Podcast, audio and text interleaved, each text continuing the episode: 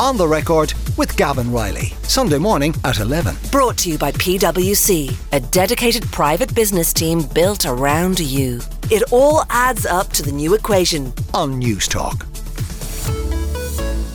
11,988 people were living in emergency accommodation at the end of March 2023. That is by far the highest number that have ever been reflected as living in emergency accommodation. It doesn't reflect perhaps the true image or picture of homelessness, because it doesn't include those who may be staying with family and friends who are ill-equipped to cater to them, or those who might simply be couch surfing or somewhere else other than under the refuge of emergency accommodation providers. Peter McVerry is with us on the line. Peter, thank you very much for taking our call. I know you're a busy man on Sunday morning, so appreciate your time. What was your first gut reaction when you saw the figures on Friday, 11,988? Well, not surprising, but very depressing. In fact, beyond depressing. You know, for the last 5 or 6 years at least, every month the homeless figures have gone up, with one or two minor exceptions. They have just gone relentlessly up and up and up. And now with the end of the eviction ban, I think we could be seeing an explosion of homelessness. So I think it is extremely depressing, and I don't know what to say. I've often suggested that Newstalk should record my comments, and then every month when their homeless figures come out, just replay what I've said, because it doesn't change. The numbers just go up and up and up, and it is extremely frustrating. 2.1% increase in a month of those who are living in emergency accommodation. The figure year on year is up 22%. Are you especially worried, or do you think that there's any rational explanation for why the figure would go up in a month where the ban on no-fault evictions was still in place? Well, I suspect that if the ban wasn't in place, the numbers would have gone up an awful lot more. The majority of people becoming homeless today are being evicted from the private rented sector. And that's been the case for the last couple of years. So with the ban in place, those evictions more or less didn't take place. So the rise in the numbers is due to other factors. It's due to relationship breakdown, or people being told to leave their family home. But it could have been much worse without the ban on evictions being in place. Does the fact that the numbers have gone up even in a month where there was a ban on no-fault evictions, does that suggest that there are always going to be some causes of homelessness which are outside of the government's direct control, or are things that they wouldn't ever be empowered to address or prevent? There's always going to be some homelessness, but it should be short-term. Yeah, relationships are going to break up. You know, people are going to leave home for whatever reason, and they may need emergency accommodation for a short period of days or weeks while their situation is assessed. But there should be no long-term homelessness. That is unnecessary. And I'd make a distinction between the cities and the towns of Ireland. There should be absolutely no homelessness in the various towns around Ireland, because there are far more empty buildings in those towns than there are homeless people. Now, some local authorities have brought none of those empty buildings back into use over the last few years. Some have brought one back into use, and others have been much better, like Waterford has brought 45 back into use. We need, especially in the towns of Ireland, to get all those empty buildings back into use. And the money is no object. The money is there. The obstacle is political apathy.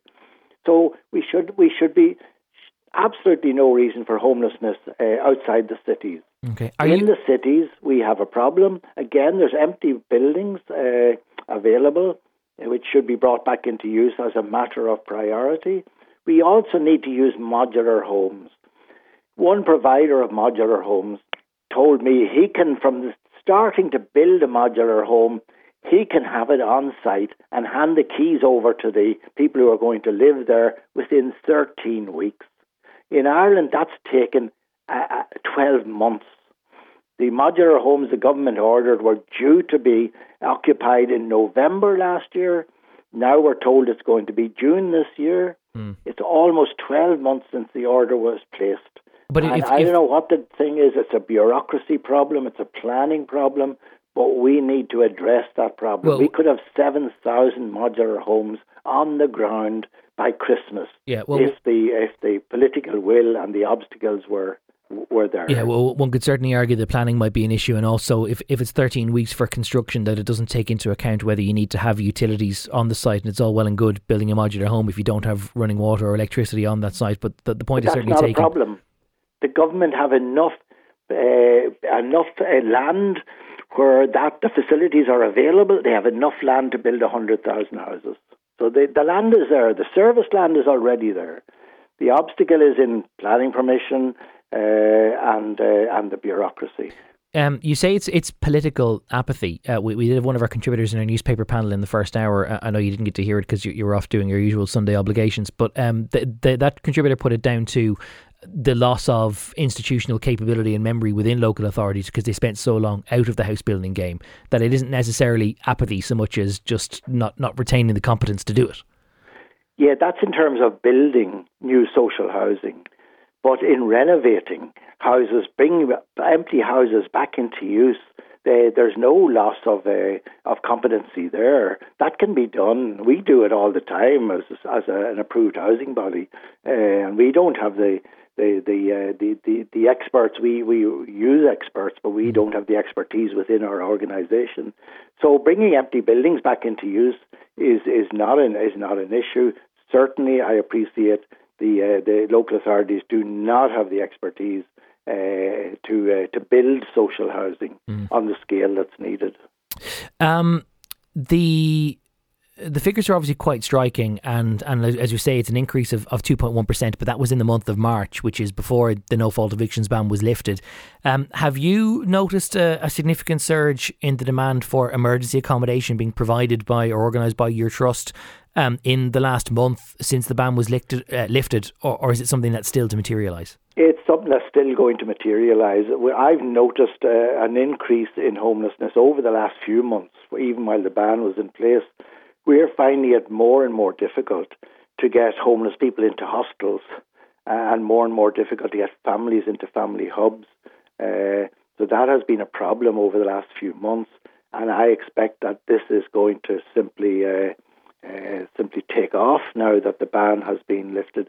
I mean, many households have to be given maybe 6 months' notice to quit. So the eviction ban will, over the next 6 months, will affect the increase in homelessness. It's not all going to happen just immediately. It's going to, and we're going to get over the next 6 months, we're going to get a flood of heartbreaking stories of people who have been made homeless. We've already heard a few. A mother who was due to leave her rented home on the very same day that she was in hospital having a baby. And you have another lady who has a therapy dog, has been told she has to leave her rented home. She's not going to find anywhere. No, her landlord's going to take in a dog with the tenant. So there's going to be these heartbreaking stories over the next 6 months, which I think are going to really influence public opinion very, very strongly. Peter McVerry, co-founder of the Peter McVerry Trust, thank you very much for taking the time to join us. As I said, I know you're a busy man on Sunday morning, so really do appreciate your time this lunchtime joining us on The Record. A few texts that have come in our earlier hour about the situation on housing and who might be able to address it. A lot of the work being done on housing, says TJ, will only snowball into effect when Sinn Féin are in power. They can then claim to have sorted a lot of things. Another texter says the problem is not the money, as Peter has rightly pointed out. The problem is with how long the planning process takes, including appeals, etc. It takes years, says that texter. And somebody else says, I'm a long-time Fine Gael supporter, but I'm now considering voting for a different party. I think they're going too far left with Varadkar at the helm. They've forgotten the middle classes. I think many Fine Gael supporters are dissatisfied with Fine Gael.